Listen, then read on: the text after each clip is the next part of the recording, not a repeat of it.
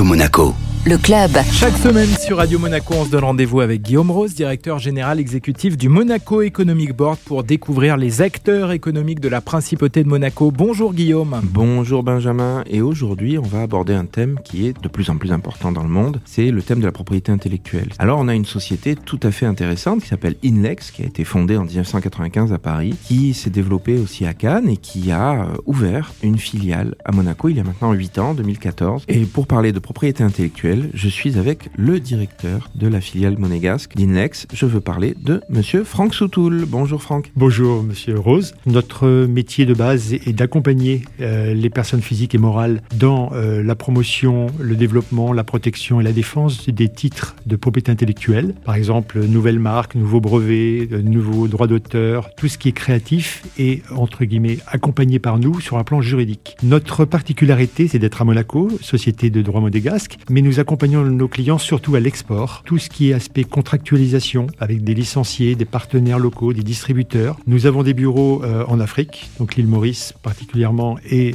Cameroun. Et je crois savoir que vous travaillez avec un partenaire du Monaco Economic Board qui est le SEMA, le club des entrepreneurs monégasques en Afrique. Tout à fait. Nous sommes impliqués avec eux très fortement et euh, nous essayons de les accompagner aussi dans leur développement. Nous avons aussi un bureau à Hong Kong parce que nous avons beaucoup de clients d'origine chinoise qui sont intéressés par Monaco en parlant de ça. Je commence à avoir beaucoup de Chinois qui nous demandent un petit peu des informations. Notre travail quotidien, c'est d'abord de transformer juridiquement toutes les créations de l'esprit. Et toutes les sociétés monégasques qui souhaitent aller concrétiser leurs projets à l'étranger, notre cabinet les accompagne. En fait, vous êtes des véritables aides à l'export. Oui. Et vous me disiez que vous étiez aussi un énorme atout pour la principauté. Expliquez-nous un petit peu comment. Ben, disons que l'atout, il est double. Le premier atout, c'est que euh, nous avons une position, euh, je dirais, quasi mondiale depuis la création du groupe en 1995. Donc, nous pouvons accompagner toutes les problématiques dans n'importe quel pays du monde. Et euh, en termes d'actualité, euh, je dirais récente, il y a dans la propriété intellectuelle une révolution qui est en train de s'installer. C'est ce qu'on appelle, alors les termes sont les uns et les autres, blockchain, cybermonnaie, NFT, token aussi, c'est un nom qu'on utilise beaucoup. Et là, nous sommes en train d'essayer de proposer une démarche pour que des créateurs à Monaco, que ce soit des artistes, que ce soit des gens impliqués très très très proches de l'immobilier ou du yachting, qui sont les trois pour moi euh, terrains de jeu les plus euh, favorables à Monaco avec la restauration notamment sur lequel nous travaillons actuellement, puissent aller vendre, promouvoir et valoriser leur création au travers de ces systèmes digitaux et qui posent des problèmes juridiques très pointus et qui nécessitent surtout en amont une préparation de l'offre juridique pour que sur un plan financier, commercial, marketing, celle-ci soit développée et se mature de façon proche des intérêts et des besoins des consommateurs et clients à l'étranger. Donc en fait, on peut considérer qu'Inlex est la ceinture de sécurité de la modernisation de l'économie monégasque. Et je dirais ceinture de sécurité et même à la limite un airbag, puisque nous sommes là aussi pour éviter euh, un accident, je dirais, de parcours, parce que le droit est un droit euh,